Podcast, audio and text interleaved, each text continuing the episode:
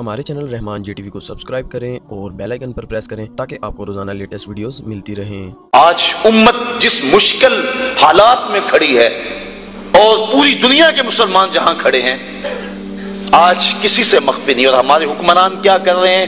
اور جو ذمہ دار لوگ ہیں، وہ کیا کر رہے ہیں؟ کس سے بھی مخفی نہیں ہے۔ اپنا دین ایمان بیچا جا رہا ہے۔ تو یہ قرب قیامت کی نشانیاں ہیں۔ تو آج وہی بچے گا۔ جو اللہ کی کتاب قرآن مجید کے ساتھ لگ جائے گا۔ اچھے لوگ تلاش کرے ضرورت ہے ہماری تلاش کرنا۔ اگر اچھے لوگ کم ہو گئے تو ہم کہتے ہیں، چلو نہیں تو نہ صحیح۔ یہ ہم کیسے کہہ سکتے ہیں جبکہ ہماری ضرورت ہے؟ ہم جگہ جگہ سے ڈنک کھائیں، جگہ جگہ سے ڈسے جائیں۔ ان اچھے لوگوں تک پہنچنے کی کوشش کریں۔ یہ دنیا چکی ہے۔ اور اس کے دو پڑوں کے نیچے جو بھی آ گیا، وہ کچلا جائے گا، بچے گا، وہی جو کلی کے ساتھ لگ کے رہے گا۔ تو ہم نے اس کلی کو تلاش کرنا ہے، وہ کہاں ہے؟ ہم کہتے ہیں، کوئی بات نہیں، ہم کیا کریں جی کاروبار کا پتہ ہے ہمیں۔ کہاں نفع ہے، کہاں نقصان ہے، کہاں سودا دینا ہے، کہاں نہیں دینا ہے۔ کہاں کس منڈی سے دو نمبر مال ملتا ہے، کہاں سے ایک نمبر مال ملتا ہے، ہمیں سب پتا ہے۔ دنیا کا سارا شعور اور فہم و ادراک ہم رکھتے ہیں۔ اور یہاں آ کر ہم بولے بن جاتے ہیں جی ہمیں کیا کریں؟ ہمیں تو کوئی صحیح ملا ہی نہیں۔ گا تم ڈھونڈو تو صحیح۔ ایسے لوگوں کو تلاش تو کرو، در در کی خاک تو چھانو۔ ایک دن وہ ملیں گے۔ جن کے ملنے سے زندگی پیاری لگنے لگ جائے گی۔ جن کی قربت میں بیٹھ کے اللہ یاد آئے گا اور جن کی صحبت تمہیں مالک کے قریب کر دے گی اور تم گناہوں سے خود بخود نفرت کرنے لگ جاؤ۔ بڑے سخت معاملے ہیں آخرت کے۔ آج ہمیں نعت خاں بھی کہہ رہے ہیں کہ مجھے دیکھ کے جہنم کو پسینہ آئے۔ یہ تو منہ میں توتی بولتا ہے، جو مرضی کہتا پھرے۔ یہ تو کل قیامت کے دن پتا چلے گا کہ پسینہ کس کو آتا ہے۔ کبھی جنت کا تمسکر اڑایا جاتا ہے، ہو رہے تو کیڑی جنت کا کرنا ہے تذکرہ۔ اسی جنت کا جس کو رسول اللہ ہاتھ اٹھا کے مانگتے رہے اسی جنت کا تذکرہ کر رہے ہیں، جس کے لیے حضور کا اشتیاق تھا۔ اسی جنت کی آرزو کر رہے ہیں، جس کے لیے حضور نے فرمایا، جب اللہ سے مانگو تو جنت فردوس مانگو۔ تو آج دلیری دی جا رہی ہے۔ آج پیر بیت کرنے کے بعد جنت کا پرمٹ دے دیتا ہے۔ آؤ، میں پیروں کے پیر کی کہانی سناؤں آپ کو۔ حضرت شیخ سادی شیرازی فرماتے ہیں کہ ایک بندہ مطاف میں کنکروں کے اوپر پیشانی رکھ کے زاروں کے تار ہو رہا ہے۔ اور کیا کہتا ہے؟ اللہ، مجھے معاف کر دے۔ نہیں تو قیامت کے دن اندھا اٹھانا۔ میں تیرا کیا تیرے بندوں کا سامنا بھی نہیں کر سکتا۔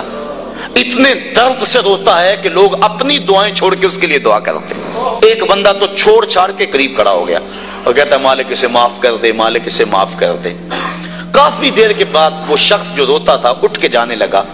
اس کو تجسس تھا کہ میں دیکھوں تو صحیح یہ کون ہے اور اس کو تسلی بھی دوں کہ اللہ بڑا کریم ہے، تجھے معاف کر دے گا۔ جب اس نے جھک کے جھانک کر دیکھنا چاہا تو چیخیں نکل گئی یہ زاروں کے تار رونے والا وقت کا غوث شیخ عبد القادر جیلانی۔ آج کا پیر تو گارنٹی دے رہا ہے نا؟ آؤ پیر مرید کی کہانی سنا رہا ہوں۔ حضرت جنید بغدادی فرماتے ہیں، میرے ماموں نے تنہائی میں مجھے بلایا اور مجھے وسیعتیں کی۔ جب ایک وسیعت کی تو میرے پاؤں تلے سے زمین نکل گئی۔ کہنے لگے، بیٹا جب میں مر جاؤں تو میری قبر بغداد سے باہر بنانا۔ میں نے پوچھا، حضور کیوں؟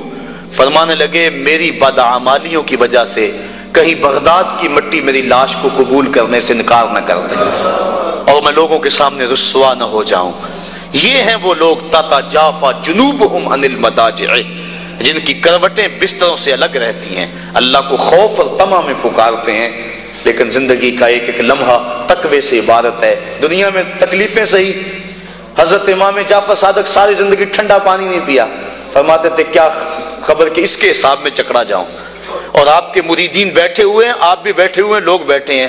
کہا، یار، آج ایک دوسرے سے وعدہ نہ کر لیں۔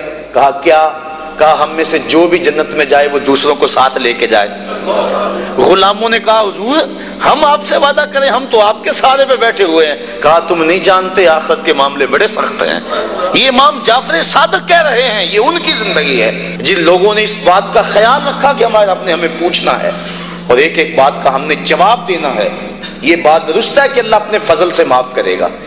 لیکن سحری کے وقت اٹھ کے سسکیاں بھرنے والا اور رات شراب خانے میں گزارنے والا کیا قیامت کے دن ایک سب میں کھڑے کر دیے جائیں گے؟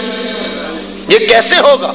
غریبوں کا خون چوسنے والا بیواں اور یتیموں کا مال لوٹنے والا اور رات کی تنہائی میں ان کی مدد کرنے والا کیا ایک سب میں کھڑے کر دیے جائیں گے؟ ایسا کیسے ہو سکتا ہے؟ تو صاحب، وہ ہے کہ انسان اپنی زندگی کے ایک ایک قدم کو بچا بچا کے رکھے کہ میں اللہ کی ناراضگی سے بچ جاؤں۔